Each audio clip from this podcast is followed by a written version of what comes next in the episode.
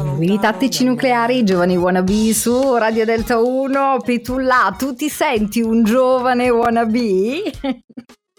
No, io guarda, sono un vecchio in pantofole ormai. diciamo col deambulatore, anche io devo dire che sono sulla stessa china. Non siamo giovani no. wannabe e neanche vogliamo apparire giovani wannabe. No, no, vabbè, almeno non siamo soli, diciamo. Ma che bell'accento torinese, devo dire. Si sente Mi piace. tanto, eh? Eh no, tanto no, però sulle, sulle vocali un po' sì ed è anche molto affascinante. Come si Eh, colloca la tua città d'origine nella, nella tua vita e, e soprattutto nella tua carriera? Eh, di- diciamo che per ora è tutto, nel senso che è stato grazie a Torino che ho iniziato a suonare per le strade, poi nei locali e poi a, diciamo, fare rete con altri artisti e produttori. Quindi la mia musica arriva da qua, credo che eh, se uno conosce un po' la scena torinese si senta anche che eh, ne sente sia in positivo che in negativo, poi dipende dal, eh, da cosa ne pensa il singolo, però insomma diciamo che In per me mezzo alla strada proprio della serie che arrivi lì, tiri fuori i tuoi strumenti e suoni? ho iniziato così. Ti piace farlo Ho iniziato Ehm, no, perché non, ma senza spocchia, no- non mi fa più impazzire suonare le cover.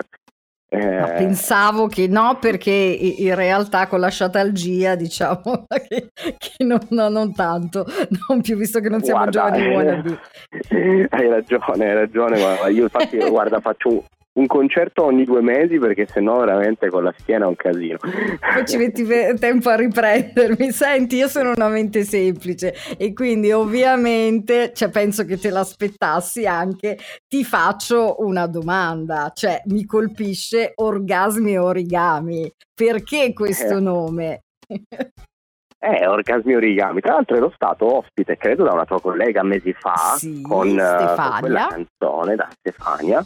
Eh, perché Orgasmi Origami? Beh, perché mm, insomma sta all'essenza di una relazione, secondo me, la parte più eh, carnale, passionale ehm, e, e reale e, e l'altra l'orgasmo. eh, orgasmo ovviamente e gli origami che sono la parte da una parte più infantile dall'altra un po' più irrazionale e rappresentano sia appunto l'essere bambini ma anche eh, che mi riguarda abbastanza almeno dal punto di vista mentale eh, ma anche l'essere un po' cervellotici no? incasinarsi durante le relazioni e, e non riuscire più a trovare il bandolo della matassa Hai suonato in tanti posti, anche se dici che lo fai insomma mettendo un po' di mezzo delle pause per, eh, di riflessione per riprenderti. Mi colpisce magazzini generali che è un po', io sono legata a, a posti magari eh, che hanno una storia e un po' mi è venuto in mente come il Vox di Nonantola un tempo. Non so se lo conosci tu il Vox di Nonantola. È no, no posto... sai che mi cogli impreparatissimo Eh, tu vai a Nonantola in provincia di Modena e vai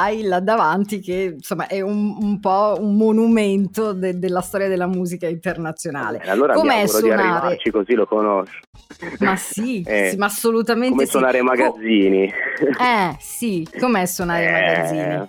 È gigante, soprattutto eh, quello è stato un concerto che ho fatto in acustico per eh, la rassegna di Disindi, eh, dove ho avuto la possibilità di suonare un, bel po' di, di brani miei in acustico. Eh, io le vedo un po' tutte come una sfida, queste situazioni in cui sono da solo davanti ad una platea enorme con un palco Bello. gigantesco, quindi alla fine Bello. mi, mi gaso. Ti faccio una domanda bruttissima, che poi dopo quando chiudiamo mi dirai Viviana, ma come ti permetti? Sei più sensibile ai soldi o alla notorietà? Eh, no, ai soldi tendenzialmente.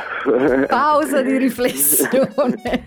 No, no, è che stavo pensando perché guarda che la notorietà è un casino perché se poi hai la notorietà ma poi resti povero eh, succede che lo sanno tutti cioè se fai una vita devastante e tipo vai ti vedono che mangi biscotti al supermercato perché non te li puoi permettere quindi te li mangi mentre sei dentro ma lo Sì, sanno guarda, tutti quello è più là, hai visto? esatto Come è messo male. Ma hai ragione, guarda, non l'avevo mai vista da questo punto Vedi? di vista. Senti, passiamo a Rasoterra che ascolteremo in casa. chiusura di questo. Dimmi scusa.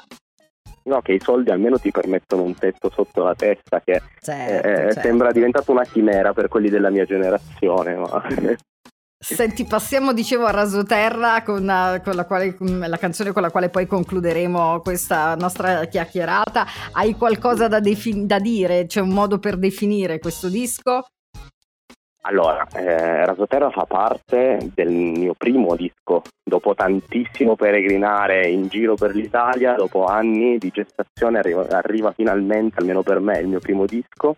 Rasoterra è un featuring che fa eh, parte di altre dieci canzoni che compongono, compongono, l'album ed è un featuring che ho fatto con Anna Castiglia, che come me arriva dal sud, ma come me si è eh, trapiantata a Torino eh, uh-huh. ha un genere completamente diverso dal mio, dal swing al musical, però in realtà avevamo voglia di fare un pezzo che arrivasse a più gente possibile in maniera sincera dopo due anni di, eh, di pandemia, ma non è solo la pandemia, un, il pezzo parla un po' di riprendersi cura di sé, del proprio corpo, del, del mm. liberarsi dalle gabbie mentali che poi alla fine diventano anche gabbie corporali quando poi prendono il sopravvento.